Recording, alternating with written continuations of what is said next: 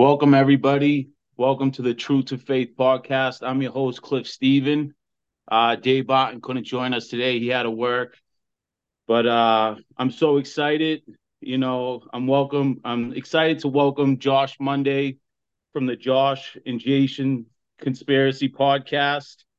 Welcome, Josh. How you doing, brother? I'm doing good. Thank you for having me. So our show is uh if you look it up, it's Josh Monday Christian and Conspiracy Podcast. If you hear me, I always introduce it as Josh and Jason Monday Christian and Conspiracy Podcast. What happened is I started the show uh, as Josh Monday Christian Conspiracy Podcast, not knowing my brother was going to be the co-host of every show. So, uh, but I already had a following for my music, so I just I just left it so that people could just search it easier, you know. Yep. so so you're going to be doing your biblical flat earth. I'm excited. I've heard a few times so i'm excited for my uh, listeners to hear it because we have a lot of new uh, new people to the conspiracy world and the you know i'm trying to bring people to jesus. That's my goal truth to faith. That's what happened to me. I started getting into the truth of stuff and when i got to flat earth i literally had a spiritual experience where i was in the presence of god and uh, I just want to lead people to that because I think that, that is the truth. And mm-hmm. once you're there, you can't unsee it.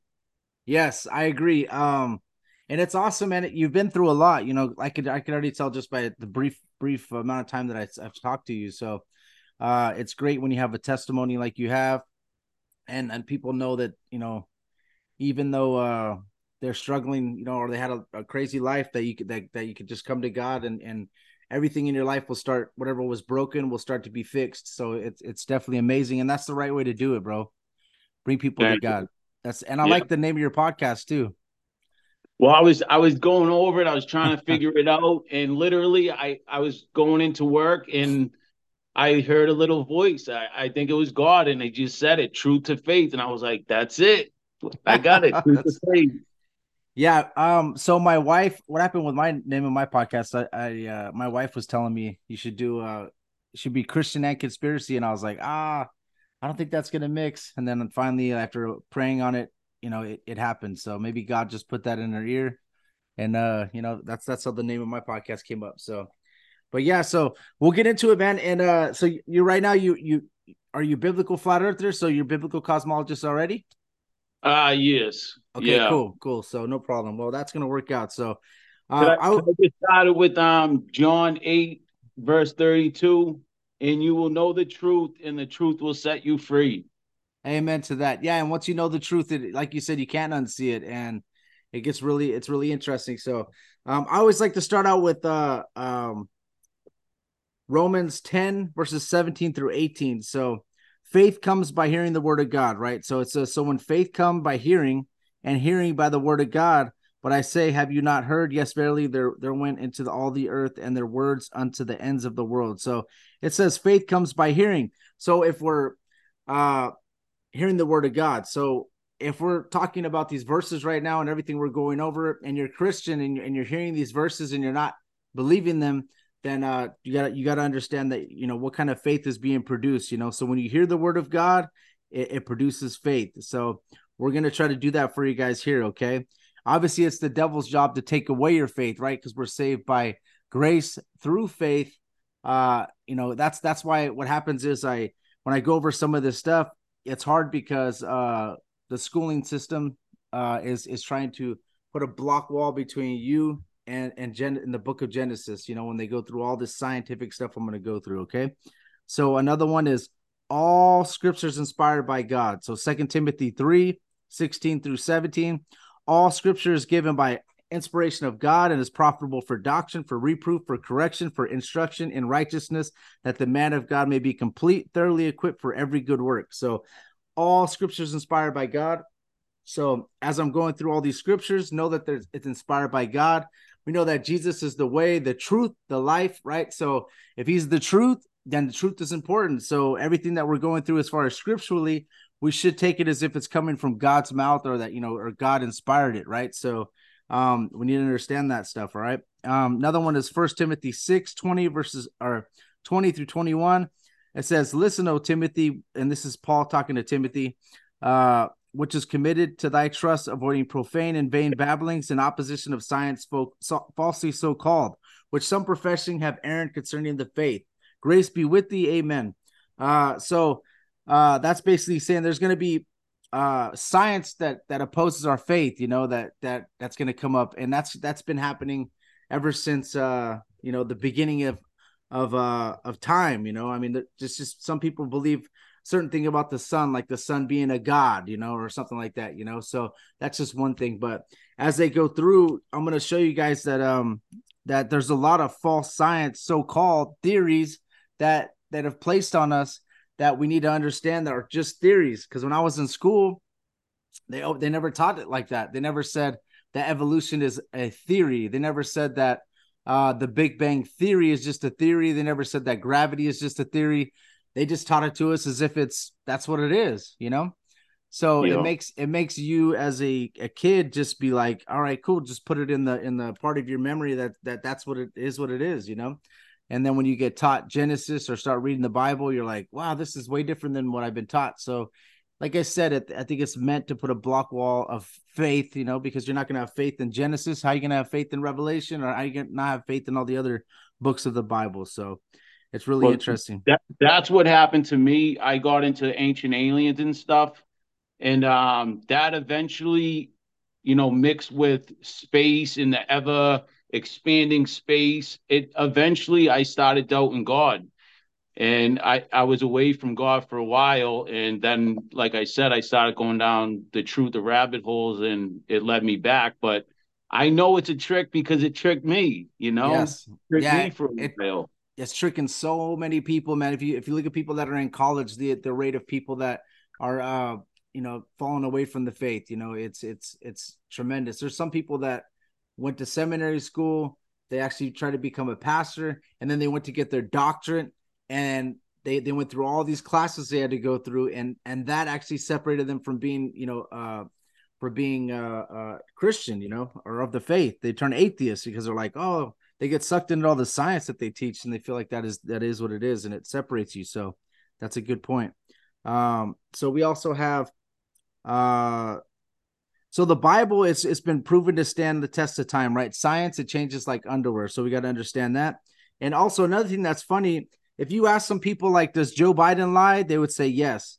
Does nancy pelosi lie? They would say yes does the CIA lie? They would say yes. Does the FBI lie? Yes. Do police lie? Sometimes yes. And does sheriffs lie? Yes. But if you ask them, does NASA lie? They would say no, right? Most of them. Well, now some people are actually waking up, but a lot of people, I'm talking about the ones that believe in all this stuff, they would say no, NASA does not lie. So we got to understand that, you know, CIA have been known to lie throughout time, government lies. Um, when it comes to money, people lie.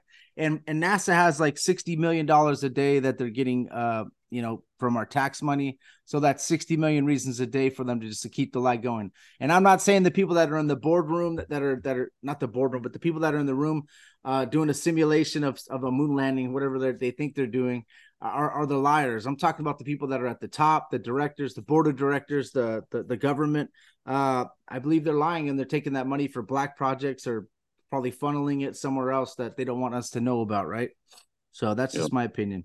Um, and then uh also uh as as Christians, we need to filter uh science through the Bible and not filter the Bible through science. You know, that's what I believe. So uh we don't need to take what doesn't match up with science or with the world and try to just put it in an allegory uh you know put that as an allegory or just poetry or something that is just uh you know like that you know there's obviously some things in the bible that are metaphors or similes and and i understand that but we can't take like the book of Genesis and turn it into an allegory because it doesn't match up with what science tells us. We got to be careful with that, I believe.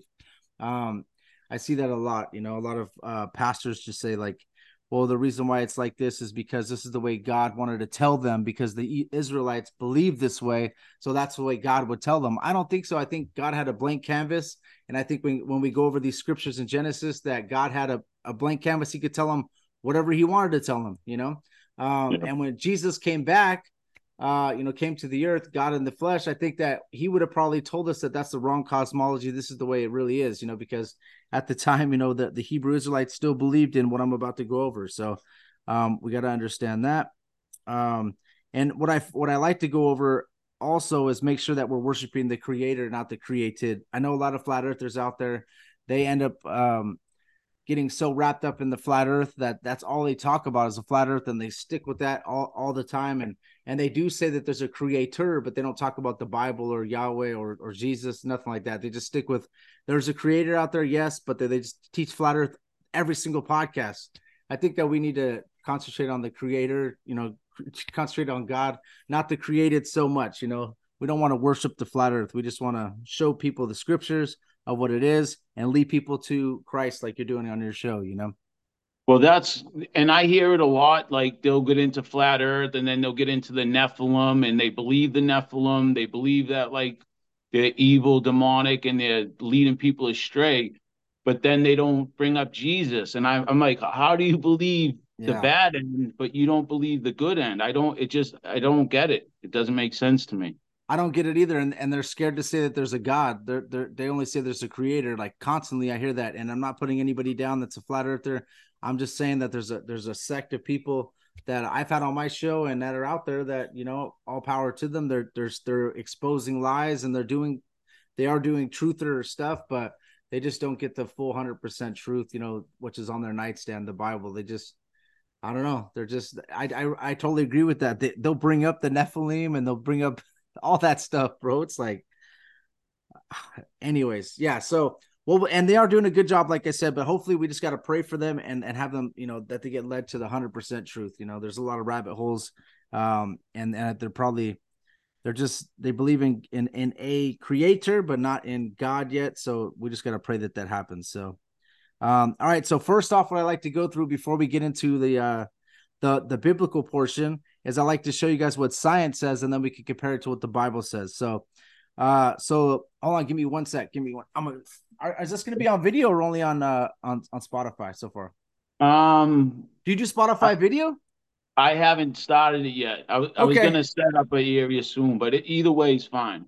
Okay. Um. Uh, well, because if I'm gonna, if I would just grab the the so-called CGI Earth and just kind of show it like that, but it's all it's all good. It don't matter. All right, so the Earth is at a uh, supposedly at a 23.4 degree axis, and it's spinning at a thousand miles an hour. So, um, that part most people would be like, all right, a thousand miles an hour. It's it's massive. They they kind of believe that part. But even some people that believe in the globe, when I tell them that they tell us that we're rotating, I ask them how fast are we rotating around the sun most of them have no idea because when we were taught this stuff, we, we didn't comprehend these kind of numbers. But so it's rotating around the sun at 66,600 miles an hour or orbiting the sun. Sorry. So that's an interesting number. Obviously, as a Christian, we know that number 666. That's in there. So we got to understand that the fastest bullet travels at 2,600 feet per second or 1,800 miles an hour. So the fastest bullet recorded ever that we have shot is 1,800 miles an hour. So we're basically traveling, orbiting the sun at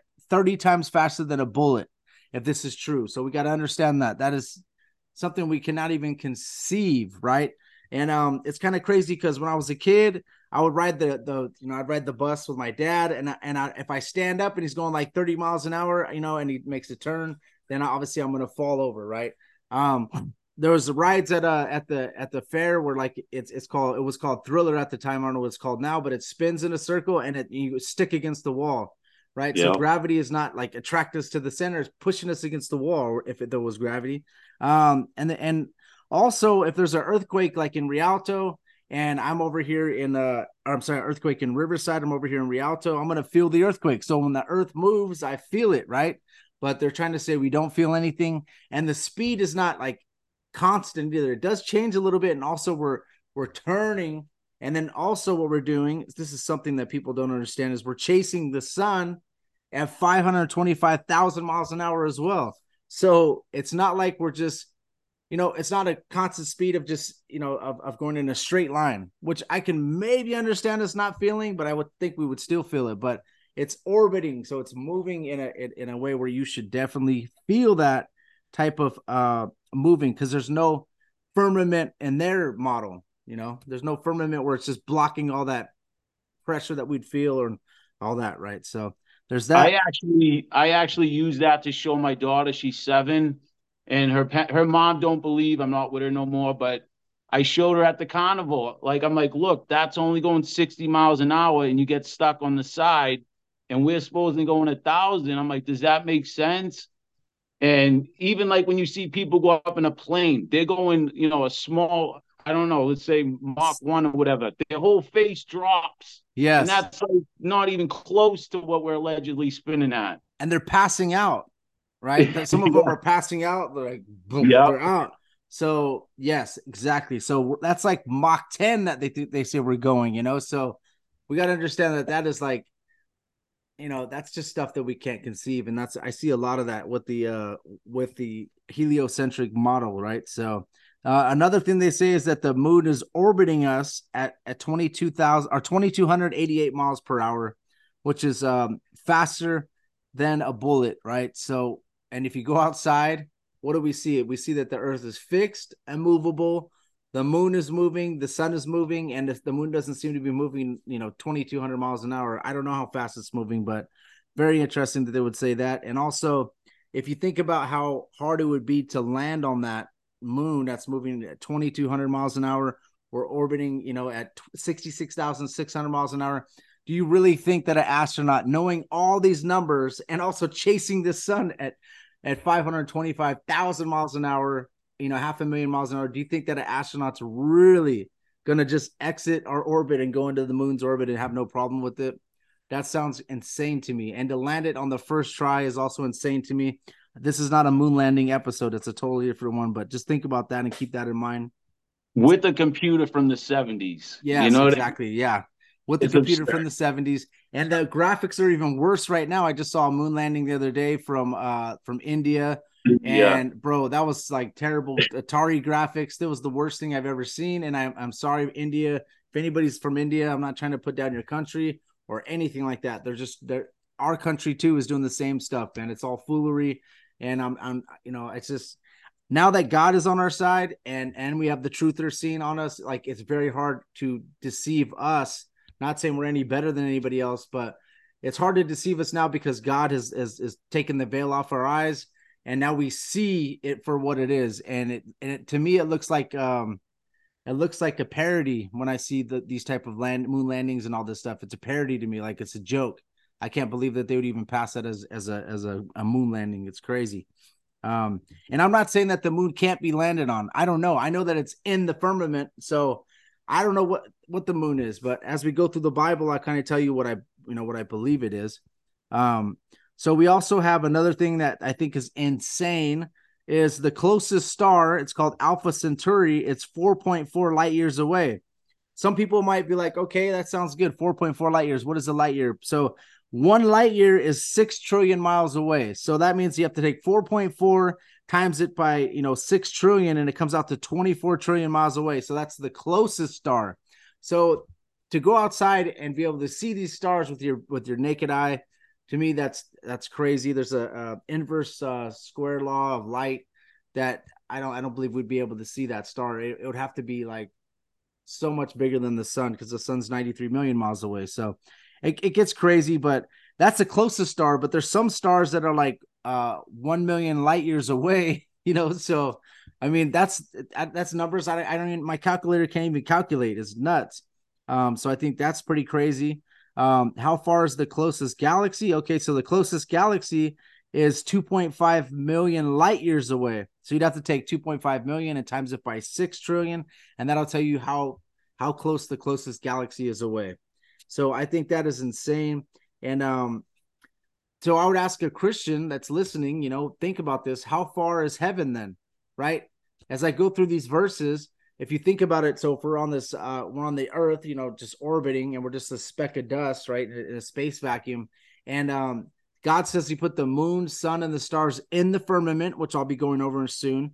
And then, you know, so if we're on the earth, and it's also an ever expanding universe. So if God put all these moons, suns, and stars and these supposed galaxies inside the firmament, and let's say that a Christian says that they'll take the, the the firmament verse literal, and there's a firmament outside of all of these galaxies, but it says it's ever expanding, and it says in the Bible that God's throne is above the firmament. So that means that God would be moving further and further and further and further away from us uh, does that make any sense to me? Not at all. Plus, he'd be trillions upon trillions upon trillions upon trillions of miles away from us, and he'd keep on moving further. I don't believe that that's true. So we'll see as we go through it. Um, do you have any questions so far on anything I've gone over scientifically? No, I, I agree with what you're saying. And I, I think that really is part of the great deception. They want people to believe that God is getting further and further. But yeah. the truth is, he's right up there. I tell my daughter all the time, he can see us. We look like grasshoppers to him, it says Amen. in the Bible. He's right there looking down on us. He he sees everything.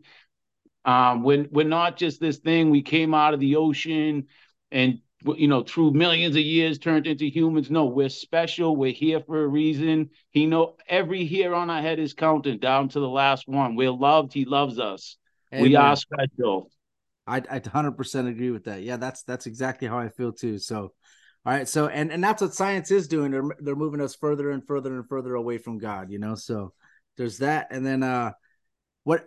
So I'm gonna go through like a scientific trinity that they have uh, one of them is uh, the first one is the Big Bang Theory. Uh, came from like a Jesuit priest. So as a conspiracy theorist, that should right away give you a, a red flag. When we hear Jesuit, when we hear Freemason, we know like, hey, are you gonna take? Uh, this is actually a Jesuit priest. So some people would like be like, oh, he's a priest, so we're good. But he says roughly 13.8 billion years ago, uh, it was like the size of a pen and it exploded into and and then all the particles and stuff came together right because of gravity right? The, the lowercase g god for them. So what it is is uh, when i was in the military i never ever saw a an explosion cause construction uh, I always saw it cause destruction. I had to watch so many videos of explosions because they don't want that. What you know is that if the explosion could see you, then then you're going to be able to hit shrapnel. So I was watching explosion videos, and everything explodes. I never seen anything come back together. Like if a library explodes, it doesn't come back together. The books come back together.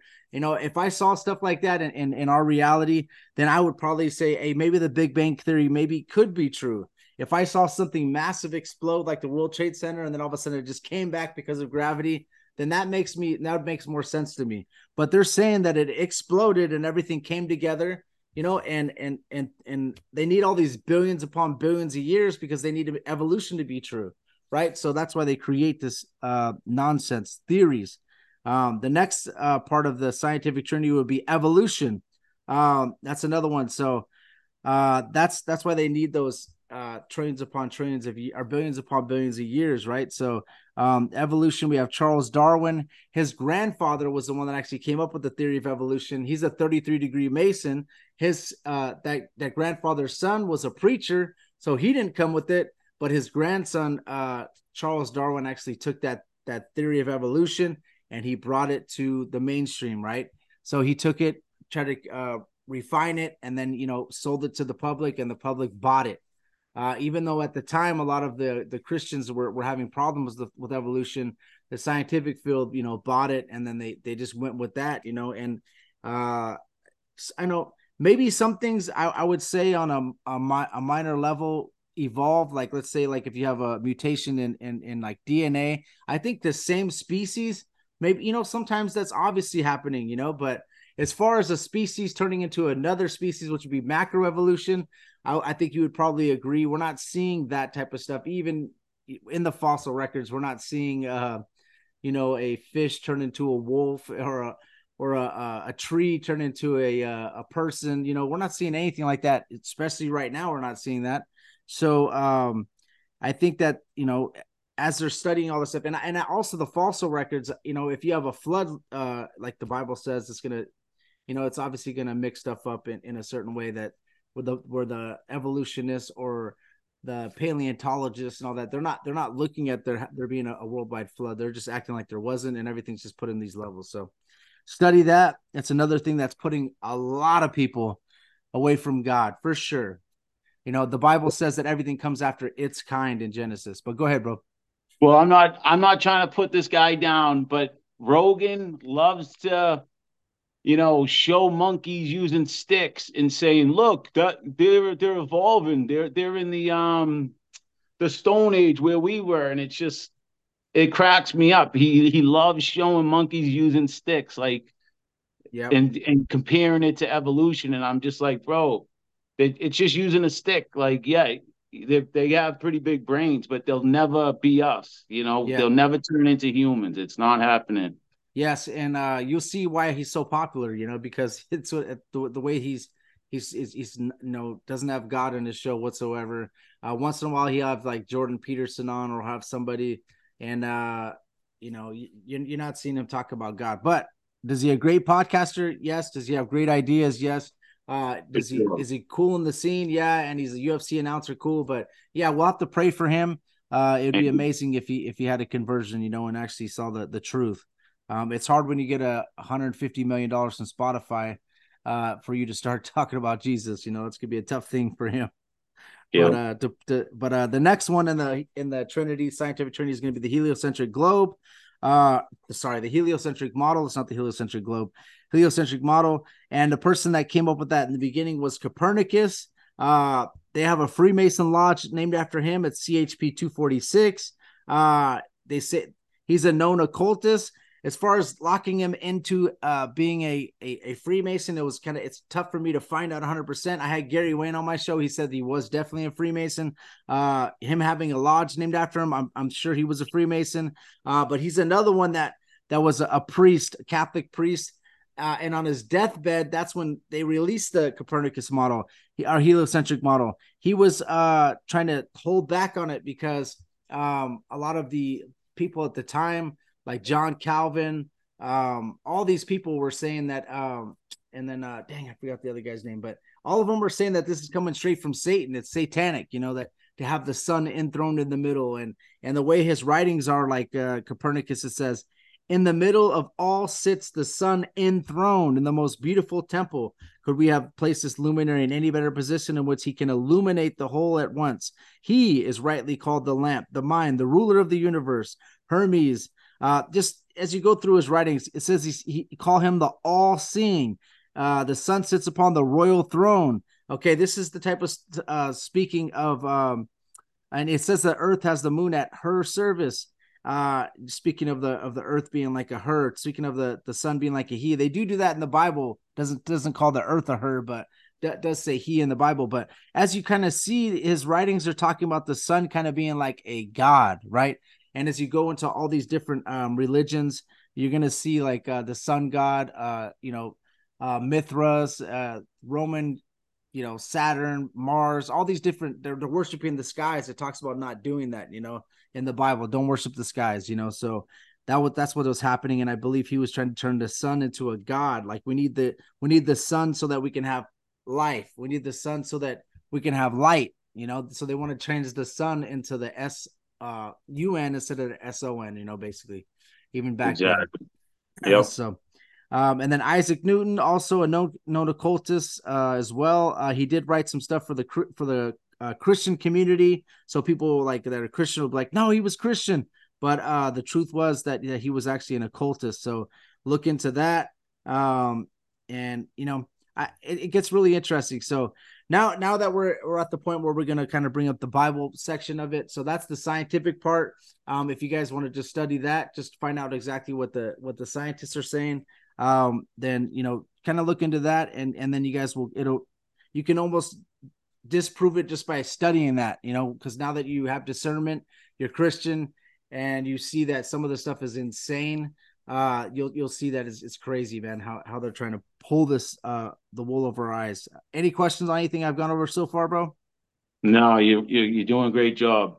Okay let's uh all right let's do this. So now we now now that we're going to go over the bible let's understand that jesus said this okay? This is in john 5 45 through 47 uh he says do you think that i shall accuse you to the father? There is one who accuses you moses in whom you trust for if you believed Moses, you would believe me, for he wrote about me. But if you do not believe his writings, how will you believe my words? So Jesus is saying to believe Moses' writings. So what are what are part of Moses' writings would be the five books of the Torah, Genesis uh, through Deuteronomy, uh, uh, Leviticus, all, all these different parts of the Bible, right? The, the five first books, the Torah, okay? So let's think about this, okay? So if he's saying that, then let's make sure that when I read Genesis, that he's saying to believe the words of Moses, right? Jesus is saying that.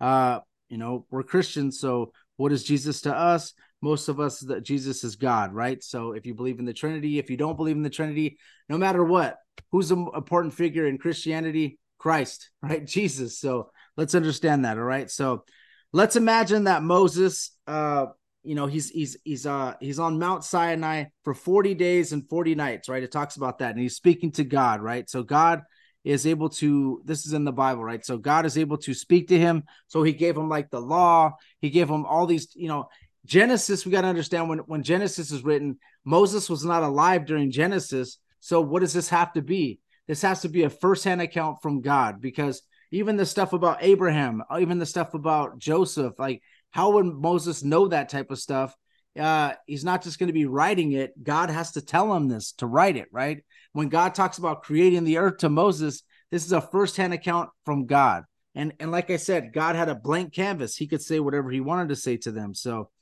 um so let's start out with um let's start out with Genesis. So day 1 it says in the beginning God created the heavens and the earth. Heavens would be uh Shemaim, so that's plural. Uh, and then the earth would be like land. Okay, so earth in Hebrew means land. It doesn't mean like earth. So when you think about earth, you're thinking that he created the heavens and the earth. You're going to think of probably this big globe. But think about it. It says the heavens and the earth. And then it says the earth was without form and void, and darkness was upon the face of the deep, and the spirit of God moved upon the face of the waters. So uh, this is where I believe personally. I don't believe in the gap theory. I just believe what what God did is He created the sky where the moon, sun, and the stars would be, and and the and the heavens, which would be where His throne is located. Right, that's day one, and then the earth that he that he, they said He created. I think He created the foundations. So if you look at the flat Earth model, the foundations would be the bottom where the dirt is, and also Sheol is in the in, in the earth. So I think he created Sheol and the abyss that he locks the angels in. He created all that, I believe, uh, in, in the beginning. So it's not heavens and the globe. What it means is the sky, heaven where his throne is located, and the land, the foundations of the earth. The reason why I believe this is because angels were clapping when God made the laid the foundations of the earth. And foundations is is spoken upon plenty of times in the Bible, right? So this is what I believe. I'm not saying you have to believe that, but that's what I believe God did. So that's the first day. Day two, God created the firmament. He separated the waters from the waters, and he also called the firmament heaven. And the firmament in the Bible is is uh I'll go over the firmament. I have a whole section on it, but once we go over that section, just understand the firmament, right? It's it's firm, right? It's hard, it's um, it's solid, it's molten glass, it's uh it's beaten out, it's like a bowl, right? So that would be the firmament. Another word you could use is dome. And in the old, old Catholic Bible, long time ago, they used dome. That's the word they use for firmament. Rakia. Uh, in the yeah. Greek, it's stereoma. So he separated the waters from the waters. So if I was had to separate waters, if there was waters on the outside and I had this plastic, that's what separates the water from the waters. You need something hard, right? Solid. And there's waters up in heaven. Understand that. So that's the that's day two. And he called the firmament heaven. So that's the second heaven. The first heaven is where the sky, where the moon, sun, and the stars are located the third heaven would be would be where God's throne is located above the firmament, right? So just letting you guys know that. Now, day three, God created the oceans, the dry land, plants, and vegetation. So that means on day three, the continents were formed, the seas were formed, and also uh, the plants and vegetation. So that came before the sun. Very interesting. Now, everything is laid out right now. Uh, God has it laid out, and now he places the moon, sun, and the stars on day four in the firmament. So, in the firmament, right? So, right now I'm standing in the room. So, those moon, sun, and the stars are in the firmament. So, understand that. So, what was the earth rotating around, you know, in the heliocentric model on day three? You know, if the sun was not even created yet. Now, if you go to science, what they tell you is that the stars were created first 13.6 billion years ago. And then uh then the they said that the moon was created after that or the moon could have been created after the earth was was formed. But what they say is that the stars were formed uh the sun 4.6 billion years ago then 4.5 billion years ago the earth was formed is what they say okay? So even in the heliocentric model the way that everything was created is is different than what the Bible says because the Bible says that the earth, the sky, the firmament was formed first, and then and then the moon, sun, and the stars were formed. Right? That's when the and God says the stars also as if they're nothing. and he separates a star from a sun. Uh, in the scientific, they also try to tell you that the sun is a star and the star is a star, right? So God separates those two. You need to understand that.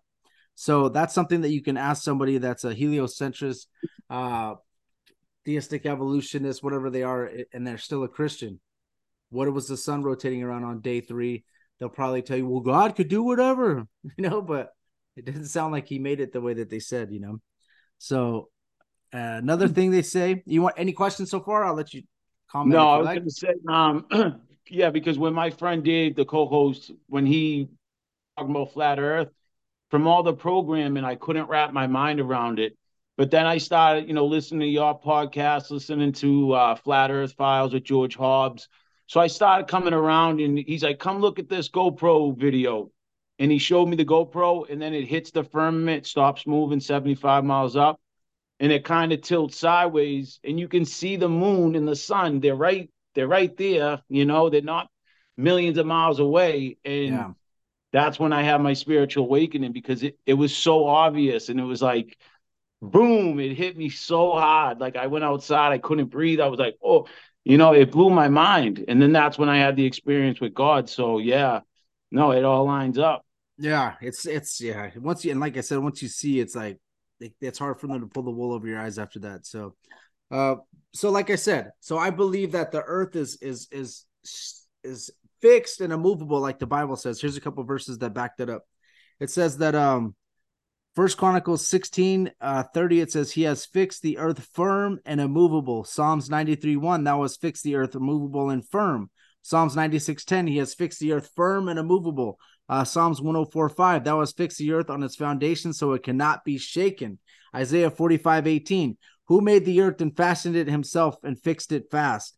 Um, Isaiah 48, 13, Mine has also laid the foundation of the earth, and my right hand has spanned the heavens that I called unto them, they stand together. So I believe the, the earth is fixed and immovable, right? And um, it's interesting when I get into Genesis, um, what he, what God says about the firmament and everything, and how He placed everything. So here's another interesting thing. I know you've probably studied the flat Earth, so you know about uh, certain things that that uh you know like the Antarctica being on the outside, uh the waters like the oceans needs a uh, um, containment, right? So uh, it's interesting that the way God explains this in Proverbs 8 27 through 29. It says, When he established the heavens, I was there. Uh, it says wisdom is in quotations. When he drew a circle upon the face of the earth, when he made firm the skies above, firm meaning hard, solid, right? Um, and when the fountains and springs of the deep became fixed and strong, when he set the sea its boundaries so that the waters would not transgress his command when he marked out the foundations of the earth. So the seas have a boundary. What are the boundaries of the sea? Uh, for us, uh, it's the Antarctica, right? And I'm not 100% that this model is true either. I'm just saying that this is what they've came up with. Uh, there's a Mercator map where the Antarctica is on the outside. There's flat Earth maps where Antarctica is on the outside. So I do believe that God did set the seas its boundary. Its boundary would be uh, Antarctica, right? And that's what we see when they when you they go up to Antarctica. There's a there's a giant ice wall, uh, and and uh, and it's it's just really interesting the way that that verse is laid out, and it actually matches up with what uh we're seeing it with flat Earth maps and and and certain things like that, right? So very interesting. Um, another thing that you know, as I went through verses uh one through as I went through uh day one through four, that matches up. It says that uh the moon and the sun are moving in the Bible, right? So we have Joshua 10, verses 12 through 13. Then spoke Joshua to the Lord in the day when the Lord delivered up the Amorites before the children of Israel. And he said in the sight of Israel, Sun, stand still upon Gibeon, and thou moon in the valley of Ajalon. And the sun stood still, and the moon stayed until the people had avenged uh, themselves upon their enemies. Is it not written in the book of Jasher? So the sun stood still in the midst of heaven, has not go down about a whole day. When it says go down in the Hebrew, that means go away from. And if it's come hence, that means it's come forth. That means it's coming towards them, right? So uh, when it says go down, people would be like, well, it's going down, right? But it actually means to go away from in the Hebrew. Uh, I learned that from um, Rob Skiba actually was going over that. Very interesting, man. So But also in the book of Jasher, it does talk about the sun standing still. The book of Jasher's um, extra biblical text, so it talks about that. And then um, there's also they want to they want to have two witnesses in the Bible. Uh, well, Habakkuk 3:11 also says that the sun and moon, stood still in their habitation at the light of thine arrows and thy wind and at the shining of thy glittering spear. So we have Habakkuk 3:11. The sun and moon stood still in their habitation. Very interesting. So he's they're talking about the sun and the moon moving and God stopping them for 24 hours or however long it took them to avenge their enemies. Let me see it says. It says about a whole day. And it's stopping in two geographical locations. I thought that was interesting as well. So in in our model, the earth is still and the moon and the sun are moving. So right here the Bible is saying that the moon and the sun were moving. There's also another verse that talks about the sun moving back 10 degrees backwards. It's uh, Isaiah 38, 7 through 8. And this is the sign to you from the Lord, and the Lord will do this thing which he has spoken. Behold, I will bring the shadow of the sundial, which has gone down with the sun on the sundial of Ahaz, 10 degrees backwards. So you could say go away from what the sun on the sundials if it has 10 degrees backwards. So the sun returned 10 degrees on the dial, which it had not had gone down or gone away from.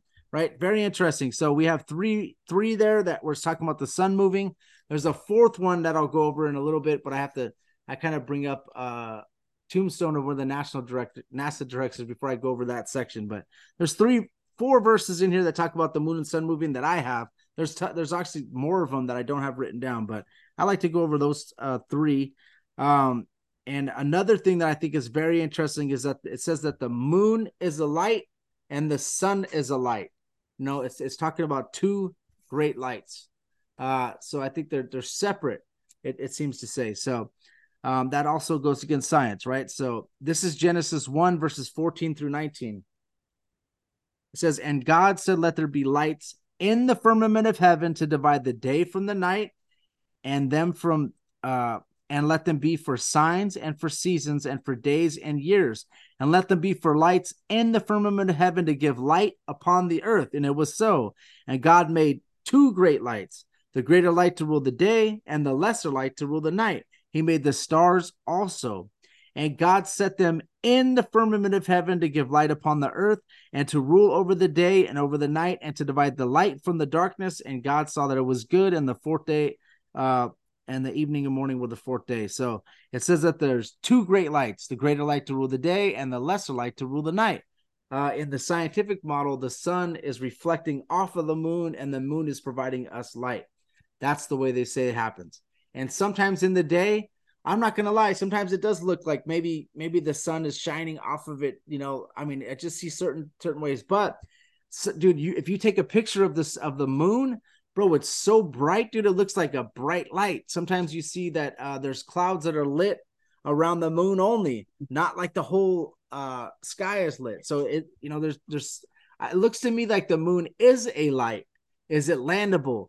I don't know. Is it plasma? I have no idea. I don't know about all that stuff. I just try to go with what the Bible says. It says that the moon is its own light.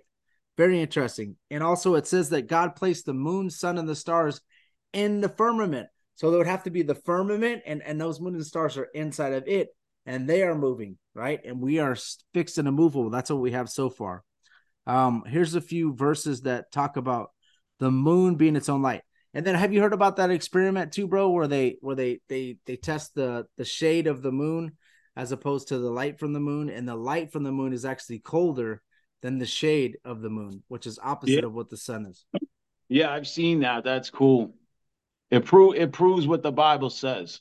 Yeah, that's part of it. Yeah, because giving her light, her light is colder, right? So it's really interesting. So we have that.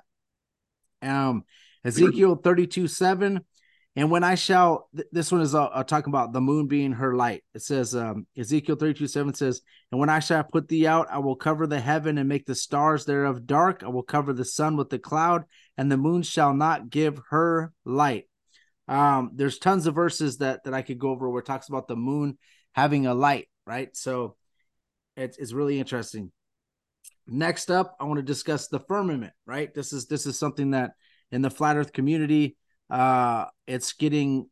Some people believe in the biblical firmament. Some people believe that it's like if it's that is flat Some people believe that it's just uh it's not like a solid dome, that it's uh some kind of you know whatever different kind of material, some kind of water only.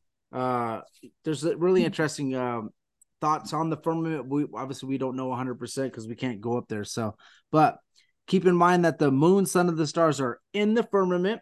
Um, I kind of talked about earlier. Firmament means rakia in the Hebrew, and then in the Greek, it's stereoma. And if you talk to someone and you know what does stereoma mean, it's it's going to mean solid, right? In the Greek or in the Hebrew, uh, it means beaten out, uh, molten glass, uh, solid, uh, you know, firmament, right?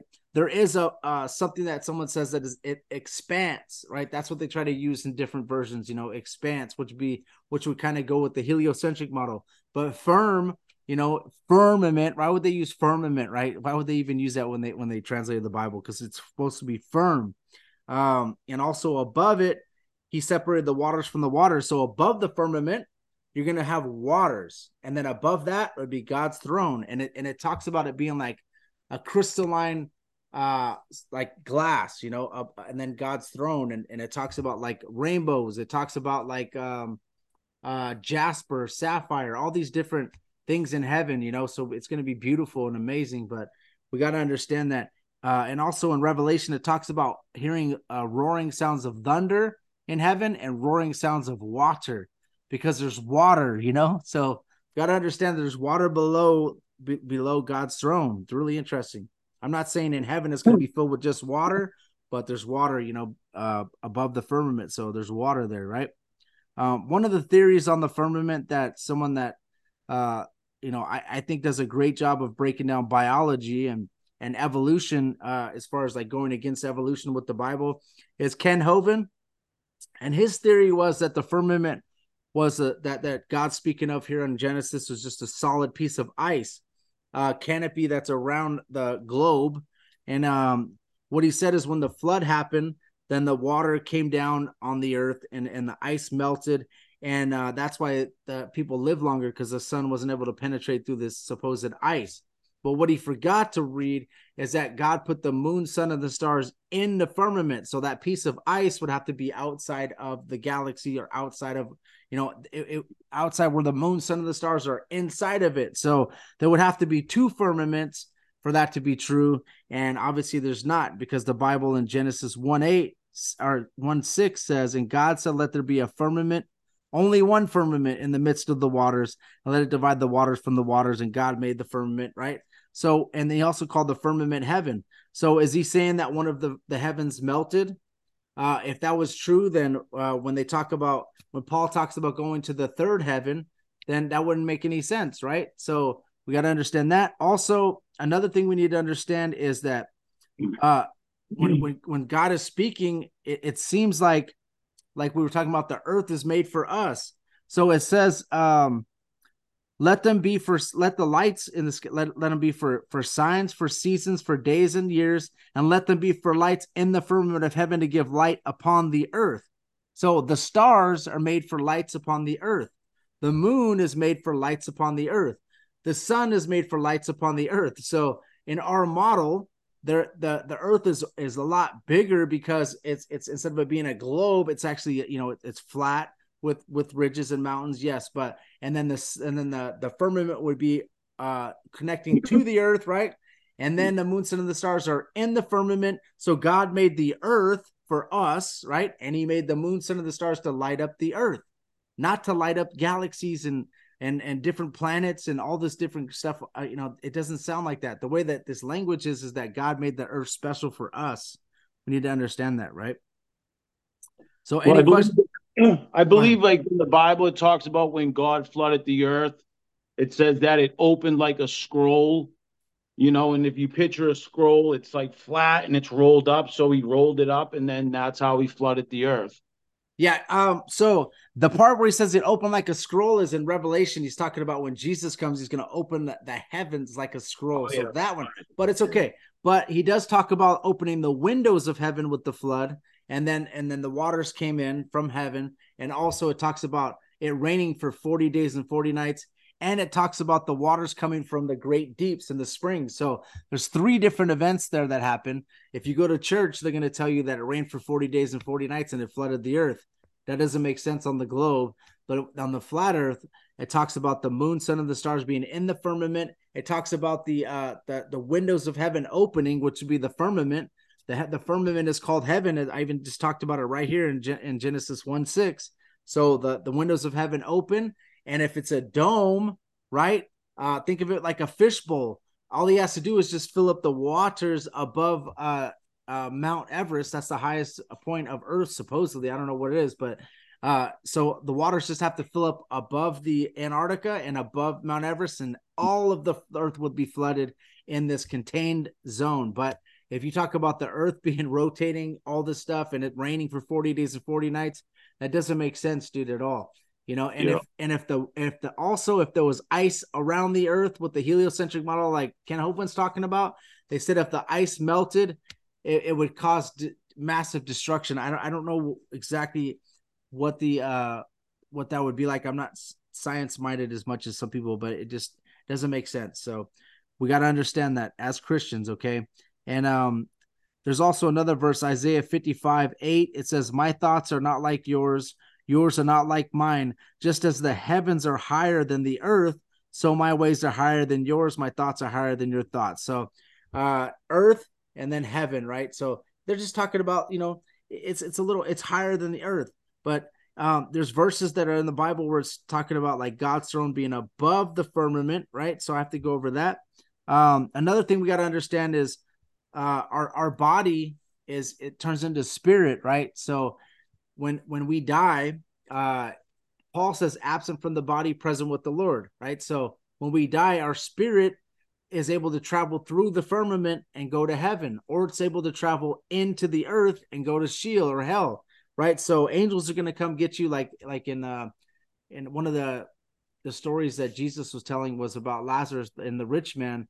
It talks about them dying and angels coming to grab them and taking them where they're supposed to go immediately, right? So we need to understand that. But our body right now is solid. We can't travel through the firmament and go to heaven. We can't, there's there's no way to do that. But when you turn to spirit, you're able to go through the firmament and go to heaven, right? So that kind of makes sense. It's it's interesting. Um and uh also that says when Jesus came back and he resurrected, he was able to walk through the wall. He didn't have to walk through the door and open the door. He was able to walk through the wall. So you know he, you, you could go through the firmament, right? And he he ascended to heaven, right up to heaven. He went through the firmament, right? So uh, we have that. And why do you think the Tower of Babel was was so important? You know what what was the what was the deal with that?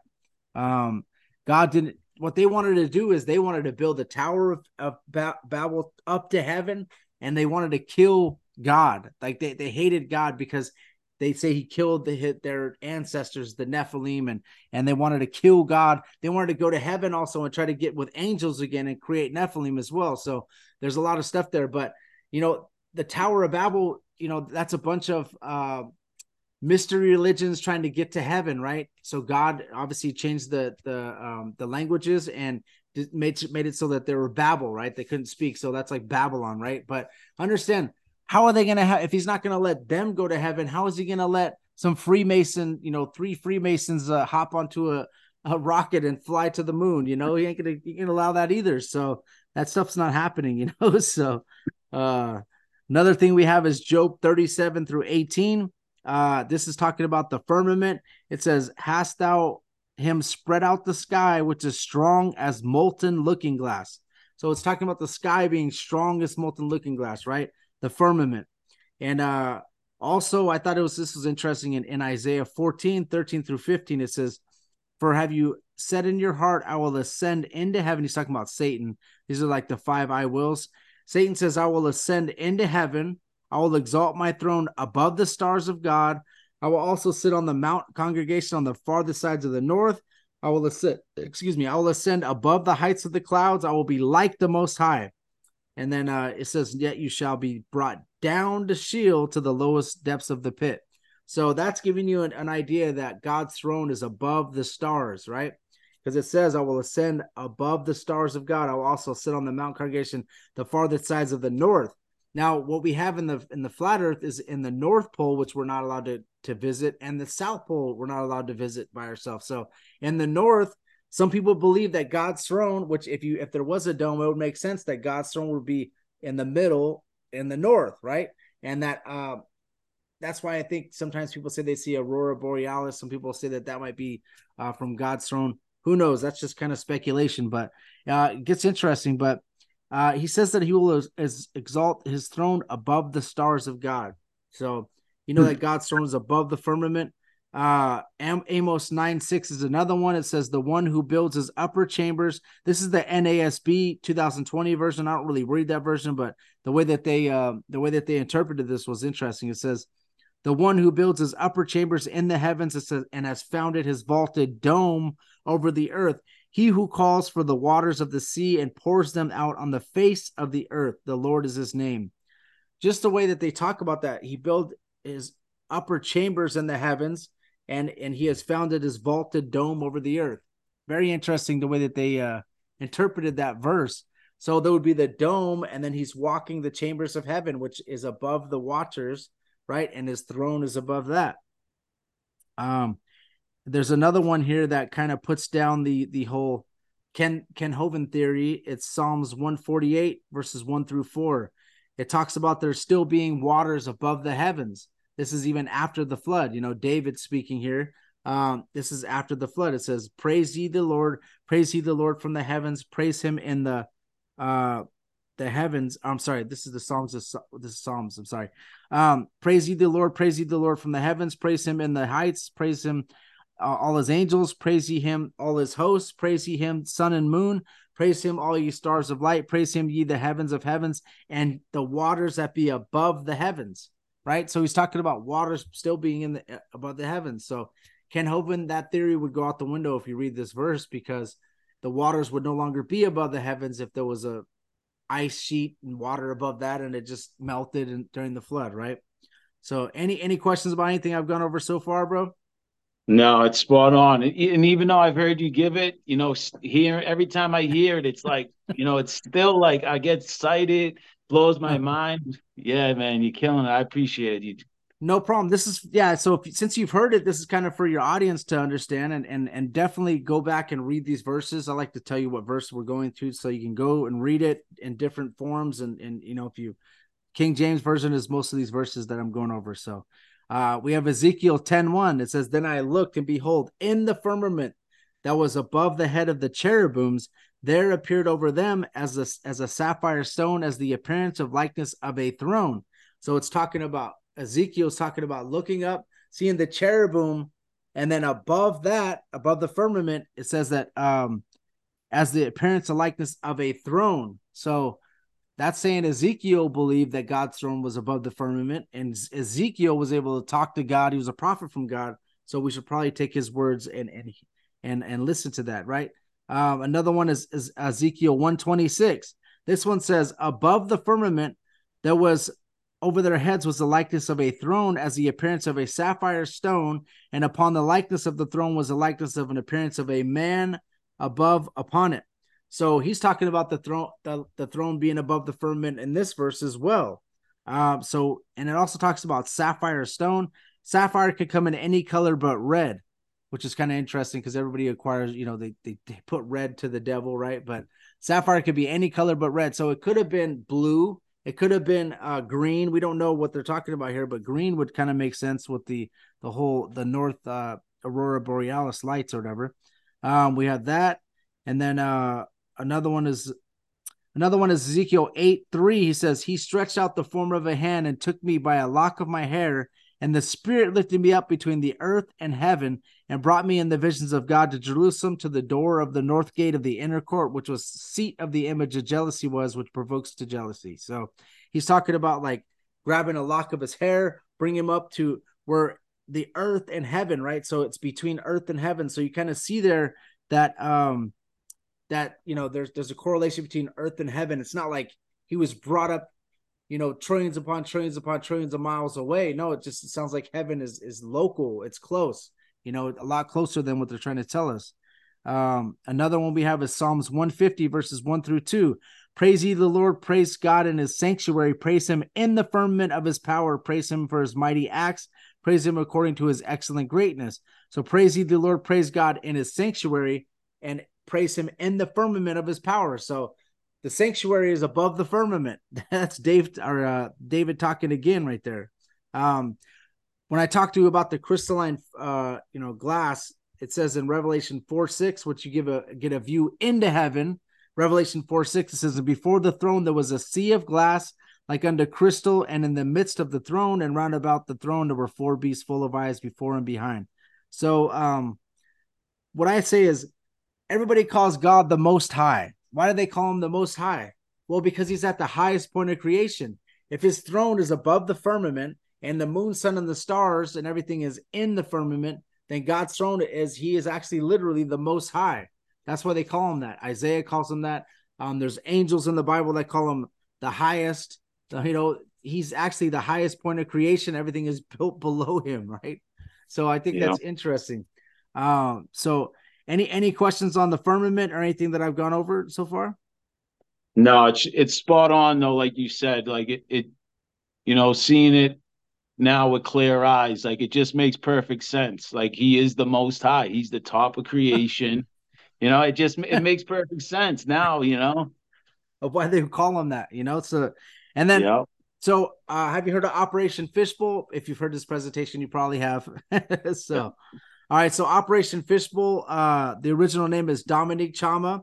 It's uh Operation Fishbowl was a series of high altitude nuclear tests in 1962 that was carried out by United States as a part of a larger uh, Operation Dominique Chama.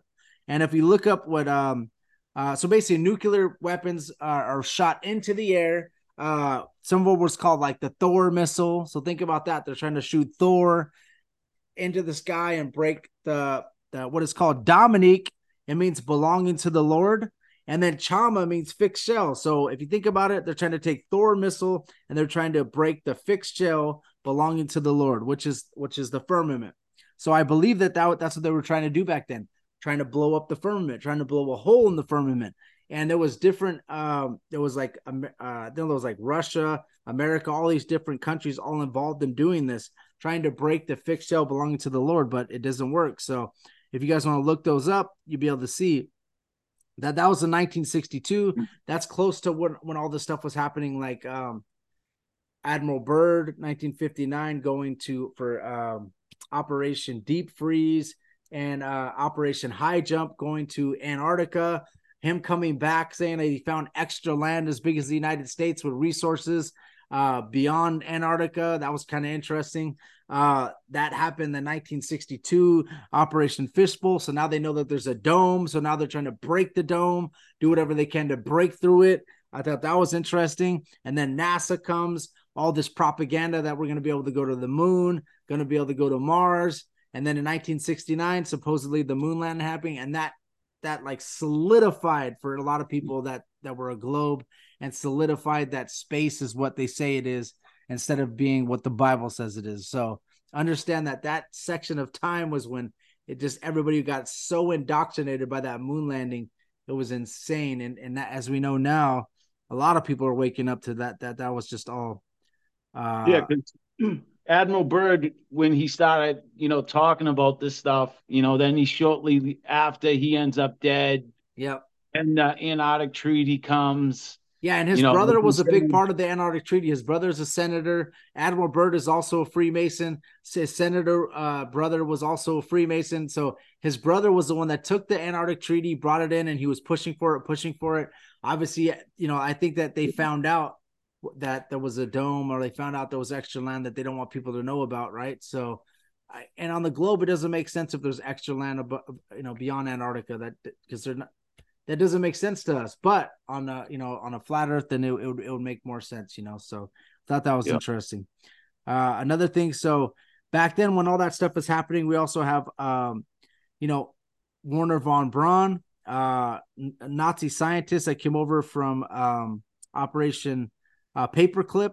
We got to understand that that is, uh, you know, Nazi scientist. He's brought over. What what America did with Operation Paperclip is they they took all these people and they put them in high places. What Russia did is they took these scientists, they brought them to Russia, figured out what they knew, they they knew that they, they were like, hey, we already know most of the stuff. They sent them back to Germany, and then America went and grabbed those scientists too.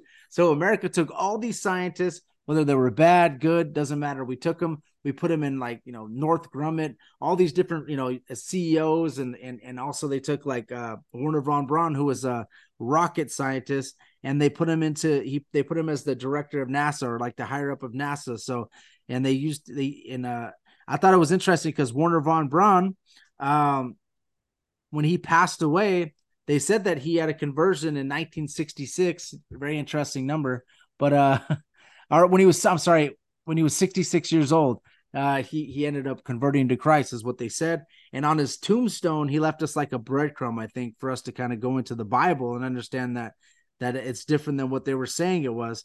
Um, so Psalms 19:1 is what was on his tombstone. This is the heavens declare the glory of God, and the firmament showeth his handiwork. That is right there is a great statement. Like, wow, that that questions kind of what science says. And also, it's crazy that he said that, that the firmament showeth his handiwork.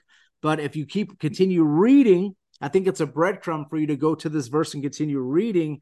It's even more interesting. So Psalms 19, 1 through 6, it says, the heavens declare the glory of God, and the firmament showeth his handiwork. Day unto day uttereth speech, the night unto utters sheweth knowledge. There is no speech nor language, nor voice that is not heard. Their line is gone out through all the earth, and their words to the end of the world. In whom hath he set a tabernacle for the sun, which as a bridegroom coming out of his chamber, and rejoice the strong man to run a race. He is going forth as from the end of the earth, are, are from the end of heaven and his circuit under the ends of it, and thereof hid from nothing there the heat thereof. So what he's saying is that the sun goes in like a circuit, which like if you run a race, you start at one point, you end at another. So he's talking about the sun moving around the earth. It's talking about it being in a in a in a tabernacle, which I thought was interesting. So this whole verse is talking about the sun moving and not the earth.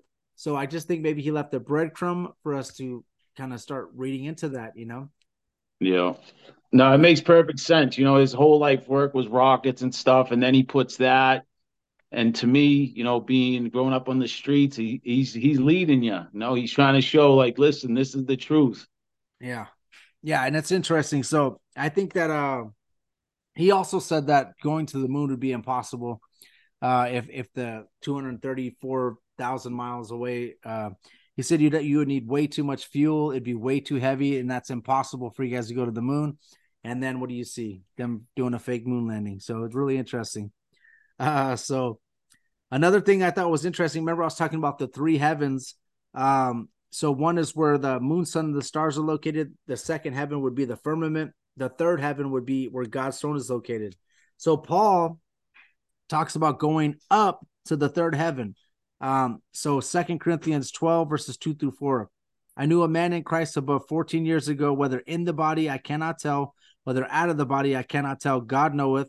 Such an one caught up to the third heaven, and I knew such a man, whether in the body or out of the body I cannot tell, God knoweth. He was caught up into paradise and heard unspeakable words which is not lawful for a man to utter. Now, don't you think that if Paul was caught up to the third heaven and he got caught up through the globe earth and through the space through uh, a and he saw all these galaxies and everything moving and and they just got caught up to the third heaven way far from the earth i think that he would probably mention to us not like i there's there, i heard unspeakable words it's unlawful for man to utter but he would probably tell us that I, I saw this galaxy i saw this you know it would probably be such a he'd probably write a whole book of the bible on on what he went through to travel to the heaven if it was what they say it is. But no it just sounds like he got caught up to the third heaven. If, if this is going to be on video at all if this was like flat right and there's a dome uh up is one way and down is one way. But if you are a rotating earth uh we don't even know which way is up. We know which way is down. It'd be like in the earth but which way is up we don't know but the language in the bible is caught up into paradise um if you look at where ezekiel i'm sorry um enoch in the bible in genesis he got caught up to heaven um, also, uh, you know, any any time that Jesus, when he goes, he goes up to heaven. Elijah, he got caught up to heaven because heaven is up. When you were a kid, I don't know, where did you think heaven was located when you were a kid before you got indoctrinated by science? You think that oh. heaven is up. Where do you yeah. think hell was located before you got indoctrinated by science? Down in the earth, yeah. right? And it's really crazy because the Bible, that's the language that the Bible uses. And that's what you naturally thought, uh, you know, as, when you learned about the Bible as a kid, that heaven is up, God is up there, you could see him. Uh, you know, when they talked about him riding in on a cloud, that was no problem for you when you were a kid. Now that you're indoctrinated, you, you just wouldn't even believe it. So very interesting. Uh, so there's caught up to heaven. So heaven is up, hell is down. We know that from the language in the Bible, right? So, and then another thing I thought was interesting was when Jesus was baptized by John the Baptist, it says that there was a voice from heaven which was above. So Matthew 3 16 through 17, it says, And Jesus, when he was baptized, went up straightway out of the water, and lo, the heavens were open unto him, and he saw the Spirit of God descending like a dove and lightning upon him. And lo, a voice from heaven saying, This is my beloved Son, in whom I am well pleased. So the voice was local, you know. Uh, the the voice was not from trillions upon trillions upon trillions upon trillions of miles away. When when God was speaking, God the Father sent His Holy Spirit down to Jesus, who was on the earth. They heard a voice from heaven, right? And uh, it was a close local voice. Another time was Second Peter 1:17, for when he received the honor and glory from God the Father, and the voice was borne to him by the majestic glory. This is my beloved Son, who I am well pleased. He, they heard the voice from heaven. God was speaking. He's not trillions upon trillions upon trillions of miles away.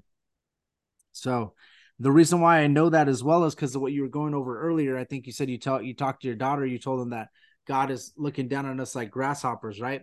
So yeah. uh, the, the what where we got that from is uh, Isaiah 40, 22. And this is the verse that a lot of people that believe in the globe or the sphere uh, or the oblique spheroid, whatever you or the pear, whatever you want to call the earth, because they have all these different names for it uh, Isaiah 40, 21, uh, 22, it says, Have you not known? Have you not heard? Has it not been told to you from the beginning? Have you not understood the from the foundations of the earth? It is He, speaking of God, who sits above the circle of the earth, and its inhabitants are like grasshoppers, who stretches out the heavens like a curtain and spreads them out like a tent to dwell in. First of all, the, t- the back then the tents were a dome. Second of all, he stretches out the heavens like a curtain, so the firmament is stretched out right? Um, and it, it talks about the inhabitants. He's looking down as like the circle of the earth. If you look what the hat at the if you took the flat earth and you, and you look at what it looks like, it, it is actually a circle, right? And if there if God is above the firmament, he's looking down on us like grasshoppers. It makes perfect sense that he's looking at us. Uh, he sits upon the circle of the earth, and its inhabitants are like grasshoppers. He can see all of us like grasshoppers. He's omnipresent. He can see all of us. Uh, it's really interesting. And it says that he stretches out the firmament like a curtain and spreads them out like a tent to dwell in. When I was in the army, a tent was only placed on a flat surface. I never placed the tent on a ball and then slept on it all night. Doesn't work. The tent is placed on a flat surface. The the, the dome is placed on a flat surface. That's just the way it is. And and it, it really works out well when you think about it. Also, when he talks about the circle, that word is not sphere in in the in the Hebrew or the Greek. They use the word circle, right? It's not um, a globe. It's not a ball. Uh, the reason why I know that is because in I the author clearly knows the difference between a ball and a circle because in Isaiah 22, 18, he says, He will surely violently turn and toss thee like a ball into a large country, and thou shalt die, and there's and there the chariots of thy glory shall be the same as thy Lord's house. So God's looking at us like grasshoppers. It's talking about a ball in, in Isaiah 22, 18, not a you know, not a circle. So he knows the difference. So he would probably use the word ball in Hebrew for for globe, not use the word circle, right? So thought that was very interesting. Um any questions on any of that stuff, bro? No, it was it was good. So we have that. Uh, we're almost done here. We got probably another maybe like 10 minutes, but Revelation 1 7 through 8, uh, it says, uh, Behold, he cometh with clouds, and every eye shall see him. Speaking of Jesus. And they also which pierced him, and all kindreds of the earth shall wail because of him. Uh, even so, Amen. I am the Alpha, Omega, the beginning and the ending, saith the Lord, which is which is was and which is come in the Almighty. So every eye will see him. So if you're looking at a globe a fourth of them would see Jesus coming, you know, and I don't even know how he's going to come on a cloud with all these, you know, rotations and all this crazy orbiting. It's going to be hard for him to land. Can you imagine him on a cloud trying to land on on the, you know, on the earth with all that stuff happening. But no, if it's fixed and immovable, and God opens up the heavens like a scroll, and Jesus comes in, boom, we're we're that's an easy way, and every eye will see because the earth is uh, flat, fixed, and movable. Uh, you know, it's very interesting. So we have that. Uh, earlier we did talk about uh, God, the heavens departing as a scroll. That's Revelation 6, 13 through 15. It says, And the stars of heaven fell onto the earth, and as a fig tree casts her untimely figs, she has shaken uh, a mighty wind, and the heaven departed as a scroll when it's rolled together, and every mountain and island were moved out of their places. So think about this. So um, the heaven departed like a scroll. So if God opens up the firmament like a scroll, uh, you see Jesus come in. It makes perfect sense. Every eye will see him. Uh, also, it talks about the stars of heaven fell to the earth. Does the stars make sense if you're in a heliocentric globe and the stars are bigger than the sun? Uh, all those stars falling to the earth would make no sense at all. But if they are luminescence, lights, and there's a and they're in the firmament and they all fell to the earth, very interesting. Another way you could take that is, you know, in the book of Enoch, it talks about the stars being angels. I don't know. And it talks about them moving in uh, you know, it the basically they're in judgment and they have to move a certain way in the sky. I don't know. It's I don't know, man. The Bible doesn't talk about the stars being literal angels, but it does talk about angels being stars. You know what I mean?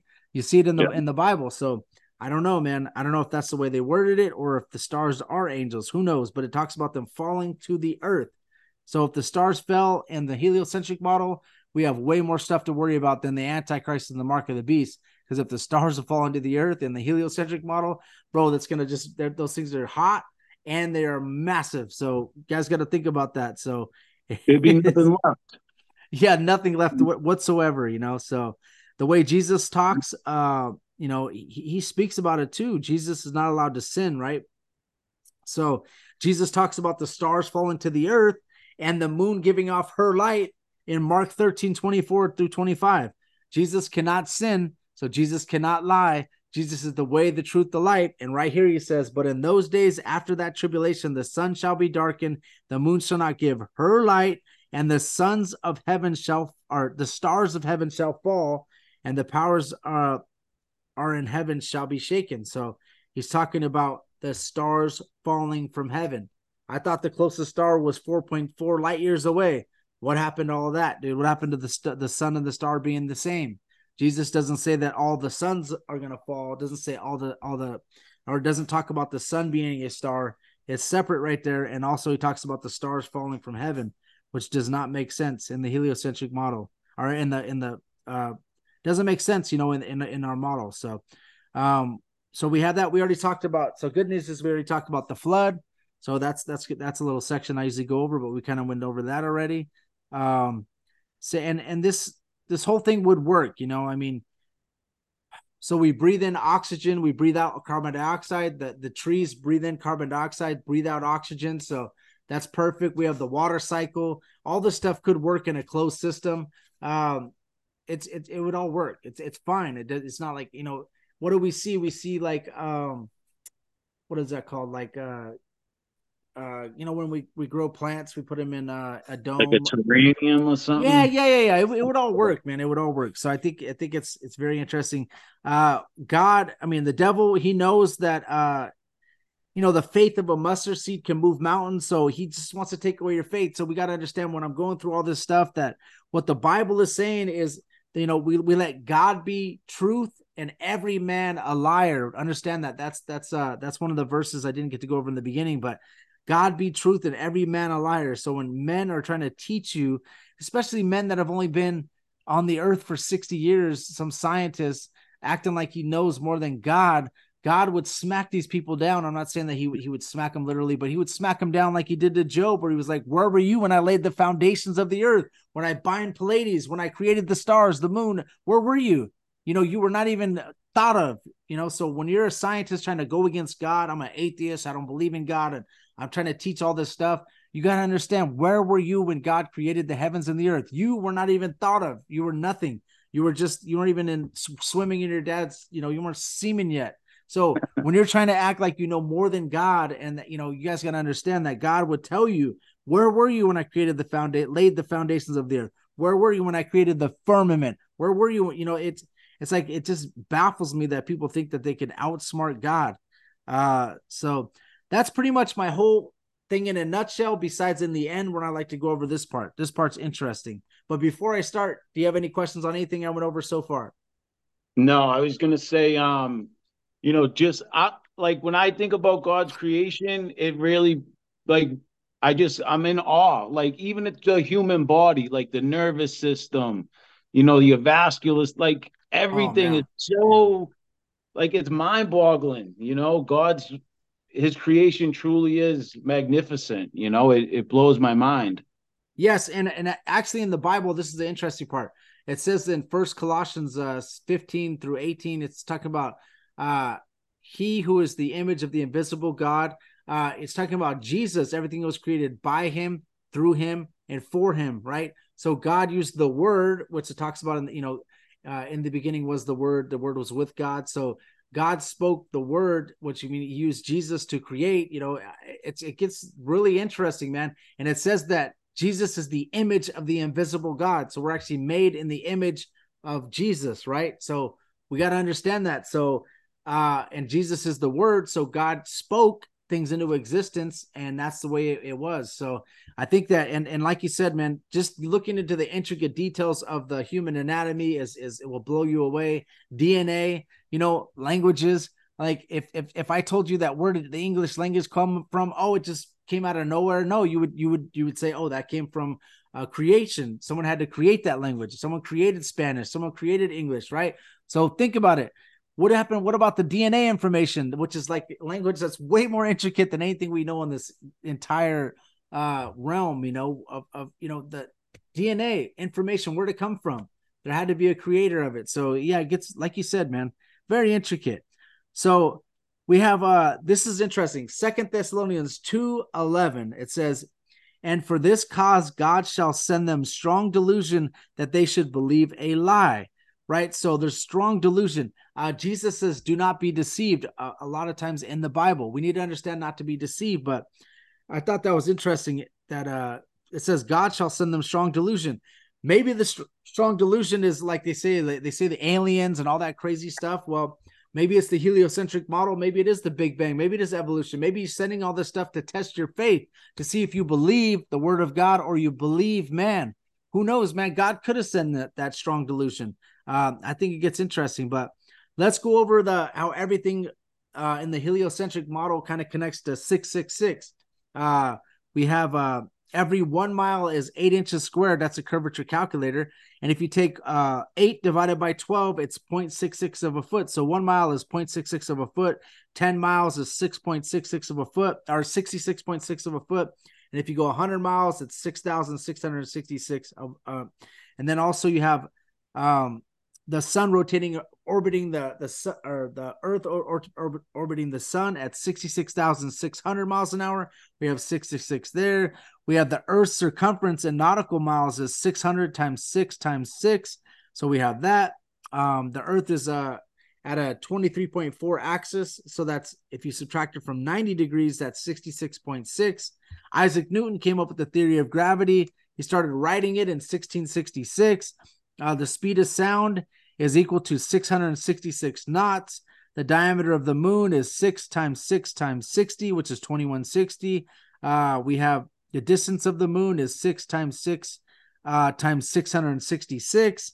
Uh, the the Antarctic Antarctic, Antarctic celestial sphere is at 66.6 degrees north latitude, 66.6 degrees south latitude, and then the surface of Uranus, not Uranus, is negative six times six times six degrees. So we got 666, and there's actually more. I just don't go over all of them because, you know, just for time constraint.